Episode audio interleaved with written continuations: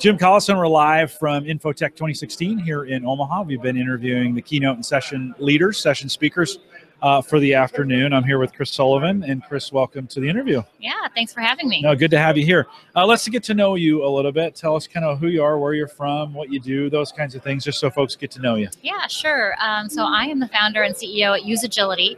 It's a user experience design firm. Uh, we specialize in designing complex business products, um, websites, uh, mobile applications, SaaS-based systems. So um, we, I kind of start by saying also what we don't do. We're not marketing. Uh, we don't do advertising or digital. Digital. We're not really a digital agency. We help companies. We partner with um, product managers and with the development teams and companies to help them build, um, simplify their products and build stuff that actually works.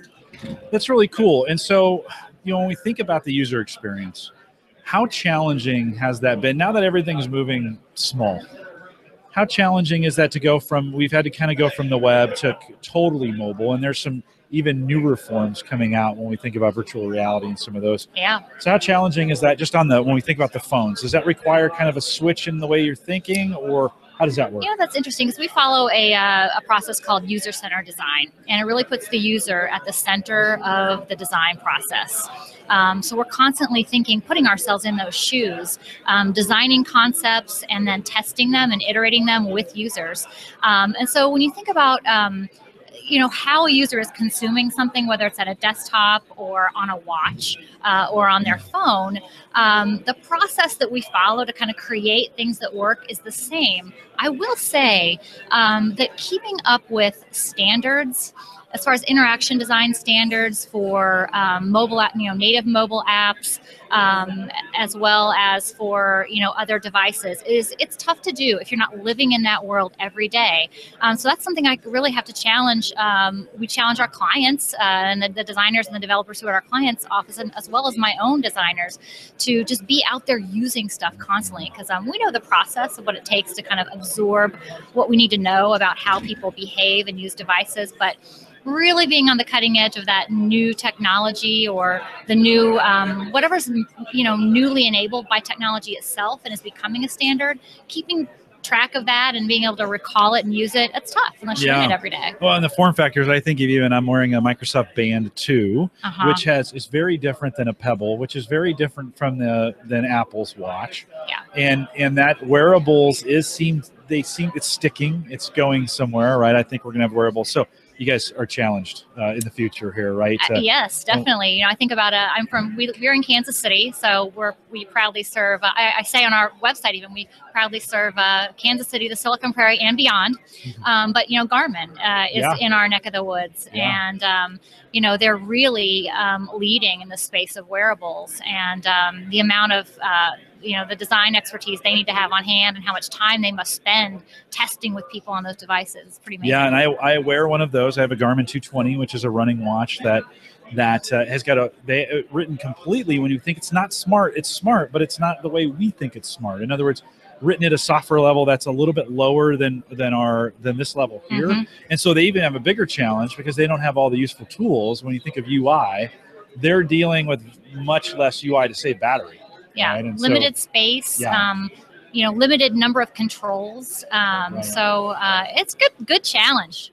It is. What are you speaking on here today? What what, what brought you to Infotec? Well, I am uh, talking today about user-driven innovation. So uh, when we are challenged uh, with the opportunity to innovate, um, you know, how do we how do we do that? Do we do that as a company, kind of internally and closed, and assume that we know th- what the problem statement is and we know how to solve it? Or do we follow more of a user centered design or user driven innovation process mm. um, where we're hypothesizing a problem statement and then we're going to go out and talk to users and kind of validate that and poke holes in it and then actually revise the problem statement to make sure that we're solving the right problem? That's, you know, uh, you got to be solving the right problem or you'll never get to the right solution. Right. So uh, right. that's kind of what I was talking about today. Yeah, listen to your audience. That's kind of in the podcasting mm-hmm. world. That's what we say. Who's your audience and are you listening to them? Mm-hmm. Are there some methods that are better that you're finding when in getting that feedback from companies? Are there some methods that work better than others? Yeah, definitely. It's interesting that you say that. Um, you know, my background is in um, technology product development, te- technology design, and so I was using um, using that as an example. It can also apply to, to services or processes that you're innovating. But um, for instance, something that that works um, if when you're doing research, conducting research with end users, one-on-one interviews is by far a better methodology to use than focus groups. Um, sometimes I talk about the F word. F word. Focus F groups. being for focus, Yes. right? At that point, yes. Sorry. no, you're good. Just want to make sure Uh, we yeah, don't have oh, to put an explicit rating. on Right. Fo- focus groups, the F word. Uh, focus groups um, can be good for for initial product marketing concept feedback, but once you get to a design that you're testing, um, or you you know you really it's better to do one-on-one interviews. So maybe your users are your employees in your company. Set up 30 minute sessions with them and go sit with them. Um, ask them how they use the software tool. Ask them to show you how they like to use it. Maybe ask them to show you a competitor that they like and and you, you learn so much more and then you can kind of line all those interviews up and see the trends coming out of it and it's really hard to get at your arms around trends in a group think focus group so that's just a little example of a kind of a, a practical tactical Yeah. thing that we can all do I think it's a good one. We get uh, feedback on our platforms from our users directly. I have uh, social responsibilities, and I've been kind of I'm in this the groups all the time, so they know they can talk to me. I don't Mhm. even ask for feedback anymore; they just give it to me, Mhm. uh, which knows you're at least reaching the right audience at that point. And so, is that if I'm taking that feedback, that natural feedback that comes in, and grouping it and kind of saying, "Hey guys." We're, I'm seeing some trend problems in this. Is that the same thing, or do I have to intentionally go out and and interview 10 people and do it that way what's the difference between the two Well, I think that um, you really you kind of want to identify the, a purpose for your research. So, um, are you trying to find out if um, the way that you've redesigned your uh, your corporate intranet, if it's the right design? Um, you don't want to just sit back and let feedback come in come into you because you're not really sure that it's representative. Um, and um, and so have a purpose to your to your research. And then when you have a purpose you kind of want a little bit of a plan outlined on how you're going to get it. Yeah. um, and that's back to kind of the one-on-one sessions. If you want to get um, if you want to just get attitudinal general attitudinal feedback you can ask open-ended questions. But if you want to find out if something's usable if it actually works you need to do task-based research where you're actually giving the user the, the website or the product or the prototype and asking them to conduct tasks and then just watching them. So you're really observing their behavior. Sometimes observing behavior is much more insightful than actually listening to what people say. Because people will say, "Oh yeah, that looks Yeah. great. I love that," and then you say, "Well, um, show me how you would get to uh, the place where you'd find out what job postings are listed across your company on the corporate." Well, um, I don't know. Here, no, I don't know. Mm, well, I don't know. I can't find it. So observation is really um, observation is important. Having intent behind kind of your research, so you can be sure to answer the questions. facebook does a lot of this automatically now they're Mhm. always testing with you and throwing out new things it's oftentimes you don't even know Mm-hmm. you're doing it in that world that's not one-on-one right that's kind of big gigantic fo- Mm-hmm. focus groups yet they've had some pretty good success how does that fall into when we when we're doing user and the users don't know we're doing user testing against, Yeah. against them and yet they get some pretty good numbers back Oh, yeah. as far as that kind of what's any any Yeah, you know, thoughts on that's that really more kind of quantitative analysis and optimization. So we're looking at maybe A/B testing. Um, does a certain page or message perform better than another? Um, and that's where you know re- you're doing really this testing in a live environment um, and gathering information behind the scenes on what produces the best business outcome. Um, and so you know that's something um, the, the kind of research I was talking about in the innovation stage today was maybe very early concept stage when you're just formulating your your idea. Um, but once you launch that idea and it's out there, you want to constantly optimize.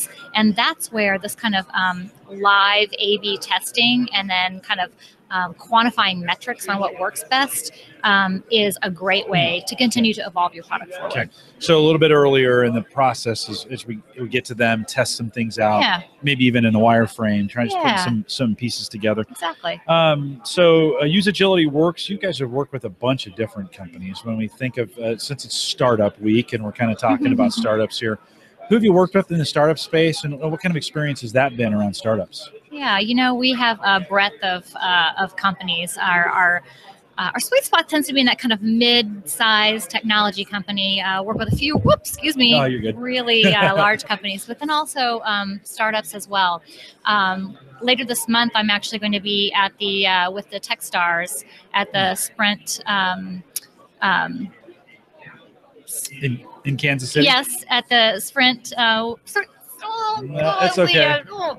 Um, but kind of coaching and offering uh, offering some one-on-one sessions for them uh, as far as the user experience design. Um, a really cool startup we worked with um, recently is um, called Palmco. They're not actually from around here, although some people from here are associated with them. Um, but it's a campus security device. So there's a key fob um, that that uh, students carry that attaches to their the app on their phone. Um, those connect, and if you get into trouble, you, all you have to do is click your key fob. It connects to your phone and calls That's campus great. security, so Yeah. so you know where they are. Um, we've also worked with um, startups that are uh, in the um, you know, we've worked with some funded startups that are kind of roll-offs of larger companies, so where they want to kind of spin off um, something that's a little bit different from what they do. Um, and so we also worked with a company uh, called Briefcase that was also out of uh, one of the Kansas City um, incubators as well. Cool. Yeah, you know, startups always start when when they start. They're very simple. One idea, maybe two, uh, very clean and crisp. They have great success, and then inevitably, they add more features. They get more complicated. It adds to the UI, right? It, it gets it gets more complex. How do you advise in, in some of these spaces?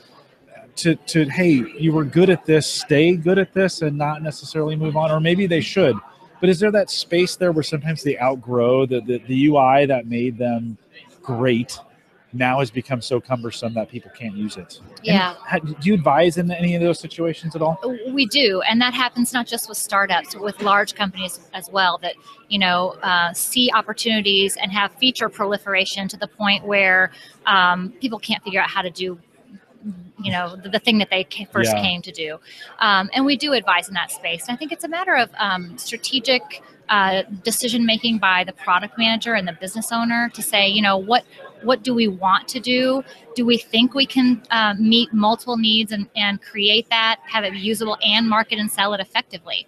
Um, but a kind of getting back to another um, user-centered design principle that we talked about this morning in the innovation workshop is um, to really listen to listen to the user's needs because sometimes users ask for enhancements or features and um, instead of just adding those willy-nilly um, listen to them and then understand maybe root cause because sometimes the root there's a root cause that if you solve it it it sol- it, it meets the demands that you know three new features would have done uh, in a more elegant and simple simplified way Yeah. so what you want to do is interpret what you're hearing from users with a business mind and with a design mind, um, so that instead of just um, tacking on five new features because people asked for it, you're really being intentional and you're filtering that and making strategic decisions. Yeah, no, that's great. Taking a step back and adding a layer of, of analysis in there Mhm. to say, hey, instead of just this feature, like what what are they really trying to get at? Right. Where are they really Right. trying to go, and what are they really trying to get? And sometimes I think uh, I see this all the time. Uh, we sometimes we get users who go, "Wouldn't it be cool if we could have?"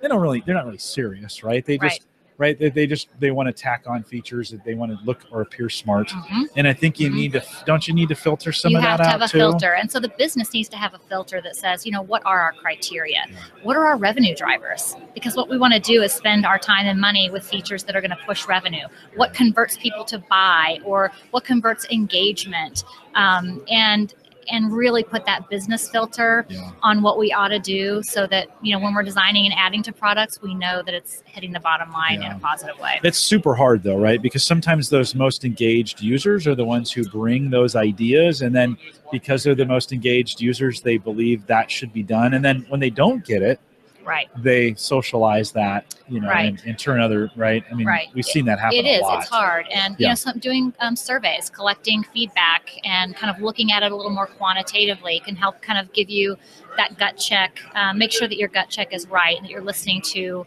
um, you know, you're doing the 80-20 rule, uh, Yeah, and and and putting your eggs in the right basket.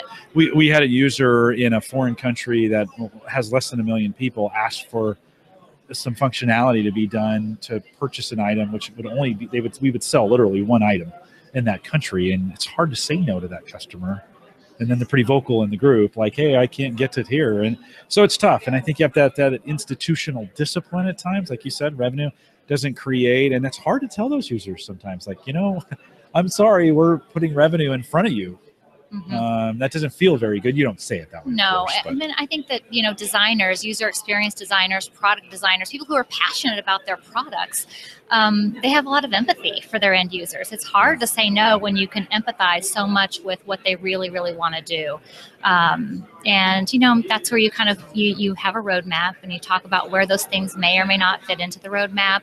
Um, and you try to invite those end users in to participate productively um, in other ways still that, that may you know be meaningful to them and, and help them out yeah, no, it's a challenge nonetheless, that right? It's is, one of those sure. challenges to sure to keep everyone engaged. and especially with startups it's easy to get distracted you know by those things Yeah. And hard to stay focused on your original purpose I know, and doing it and doing it well. Mhm. And sometimes you just really feel like you're headed in the right direction, and it's hard when you got users, you know, uh, opinion you for that. Mhm. So when we think about talent at Gallup, we are short software developers. So we created our own high school internship program around software developers. Mhm. In the world of design, in Omaha or maybe down in Kansas City, are we doing the right things to develop that talent, that talent pipeline? And if we're not, how could we be? Yeah, it's such a great question. Uh, I was at um, a meeting of, of business owners a couple weeks ago um, in Kansas City uh, that was sponsored by KC Next, and there was a panel talking about the real talent gap, um, and that you know a majority of students who are kind of coming out of STEM related, you know, engineering, math, and science are international students, which is wonderful. But how do we get more of our local students to identify with a career in technology and then to take the right steps? You know, back in middle school, elementary school, high school, and college to get there. Um, I, I think that we're beginning to get traction around coding, um, and there's a there seems to be uh, and robotics and engineering. I'm seeing a lot Yep. of that. Yep. Um, I'm seeing a gap, I guess, because you know I'm constantly looking for great designers and design thinkers and Mhm. problem solvers uh, on more of the technology design side. I think we have a huge gap, um, and aren't uh, a lot of uh, young people don't understand that they can have a career in technology that's not coding Yeah. um, that they can have a career in designing and figuring out how this functions, uh, Yeah. interaction design and visual design. Um, and so, talking with people about this at a younger age and introducing them to all of the disciplines that are needed, not just coding, Right. I think is important. Um, Also, you know, um, women make pretty good designers, Yeah. and and um, I know a lot of really great men designers also. Yeah. Um, but um, you know, women are empathetic. Uh, they they're they're a lot of times good communicators and good listeners. Sometimes sense the need before and you know yeah, it. yeah, yeah. And Yeah. so um, it's an area. I mean, women have been behind in the technology Mhm. scene, um, tremendously so. Yeah. And and maybe design is an opportunity to pull them back in to be a part of this um, ecosystem. Yeah, uh, so much so uh, as our group grows, we're actually thinking about creating a design section. And so we'll have coders, developers, software developers, right? That's our need. And so that'll always be the biggest section. But we're beginning to think, okay, if, how could we do an early early identification of design? Maybe I'll ask you that question. Here, yeah. Think about that for a Yes, second. But how would we do early identification of this talent hmm uh, at the high school level, and then we'll add that in, and that the, the the the design folks will do a lot of the that work that they need to do for our coders. Our developers will then develop that, That's right. and then we'll also start looking for project management, management talent out of those kids as well. Absolutely. So it's areas ready. So give me, if I was going to think about how would I do some early identification? What are some ways, just off the Mm. top of your head, hmm in high school? What would I look for? Do you Mhm. think? I think that um, critical thinking and problem solving skills are at the heart of design. Uh, I think uh, people think of design a lot. Uh, when they think of design, they think of the visual design, the creative aspect, the colors, the graphics, the font, the look and feel. Um, that's important um, for in technology space but design really is deeper than that. It's how does something function? It's how how do you move through a product or a website or a mobile device? Um, how does a user you know engage with something? And I, I really think that getting at some at some problem solving skills would be a way to assess and maybe it's um, both kind of uh, assessing um, a person's intuitive desire to problem solve and to think Mhm. about things in many different ways. Um, and finding a way to package that up. I like that idea. And Usagility would like to work with you Yeah. on solving that idea. Good. Well, let's let's let's see what we can do. We're Yeah. excited about it. We've Yeah. had 40 kids in our high school program, Omaha kids, in our program last year. We're uh, rewriting all the software, and we hope to have 75 join us this year. We That's think we can do that. You have to retool. We were scalable up to 40. We had two rooms that hold 25. The room that we're moving into, talk about problem solving. The room that we're going to move into will fit 150. So we're good for two more iterations of this as we grow. Right. But but we had to rethink okay now if we've got all the kids in the same room what can they work on talk about a design right Mhm. so they're going through some processes of figuring out now how do we scale this out to the next level You know, one of the things that's uh, I think really important for people as they're learning is hands-on experience. Um, you know, so maybe you could partner with um, a, company or, or you know, to kind of get uh, students out in a practical, real-world environment where they can be working on projects and kind of hands-on. Um, while other groups are back in that classroom space, and then I don't know some yeah. creative uh, no sharing some interesting. One of the things the students uh, so 14 high school students will be on campus for the summer working six weeks uh, that we pay them to be on and they're going to be working on this new platform one of the things. And we're hoping to add to get their input on this thing and say Mhm. okay if you're going to some of you are going to work on this again next year how would we design it and Mhm. build it in a way the code stuff they'll work on but how do we build it in a way that we can get maximum effectiveness of everybody in the room at the same time Mhm. with a combination of BYOD as well as we'll provide some devices uh, Mhm. for some of the students. So Mhm. we've got a little design challenge ahead. Good. I, I, I am confident that you're going to solve yeah, it. it'll be tons of fun, and uh, it's fun to each year kind of change it to make it grow. Yeah. Uh, we started with just um, 17 kids our first year. Yeah, and it's so it's been fun to do it. We've just uh, because we think high schoolers need a shot at this, and you mentioned this earlier. We're going to back the bus up to junior high here this fall, and do some innovation events at, at junior highs. Yeah. In the Omaha area, and see if we can't keep these kids. The numbers say they drop off in junior high. That's when we lose them. Sixth grade, 50 50 diversity is great when we talk Mhm. about STEM. Mhm. In seventh grade, it just flushes out. So Well, I have some things to uh. I have two junior high aged uh, children, there you go. and uh, so you know there is something that happens in that stage where they are they're forming uh, opinions and decisions about what they think they may want to do someday, Mhm. um, and and uh, even those with a lot of opportunity, you know, given to them.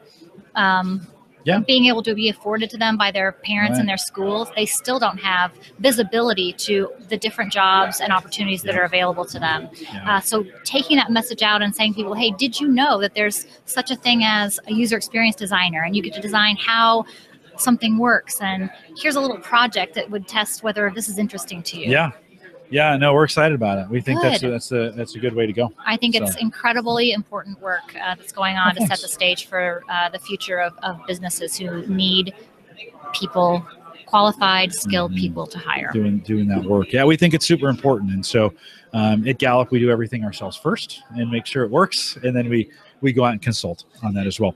Um, last question for you: Where do you think the future is going? Next five years, as we think ahead in design, are there trends out there that you're seeing that will change in the next five years, or is this pretty much just iterations of the same thing going forward when we think about design? Well, um, you know, there's there's so many topics about design. I, and two things are kind of coming to mind. I mean, one is we kind of mentioned this earlier. Um, the way that people are going to be controlling and intera- interacting with things is much different. Um, gesture based uh, Mhm. controls uh, for things that you don't even touch. Um, you know, voice command and voice prompt, I think, is going to continue to be something that um, you're, you're going to see more and more of. Um, uh, the, the other side of the kind of, if I'm thinking about UX trends, um, there, I think that there will be, uh, continue to just be an evolution of an under, uh, of organ, technology organizations understanding and applying user-centered design. Uh, so that they won't just be saying, I have a user experience designer, get that person, here's where you live. Um, but it'll really be kind of an infused part of an organization that you think about the end user and involve them throughout the life cycle of, uh, of the product development Mhm. process. Um, and so I think that that's really going to continue to be a trend. Cool. Yeah, I'm excited. We just think about the Internet of Things, right? And when we think about all the pieces that are coming with IoT, and you know, last year that was a big topic, and it's kind of settled down, which means we're out, we're off the Gartner the Gartner hype cycle, and we're on our way down, right. which means things are just getting interesting.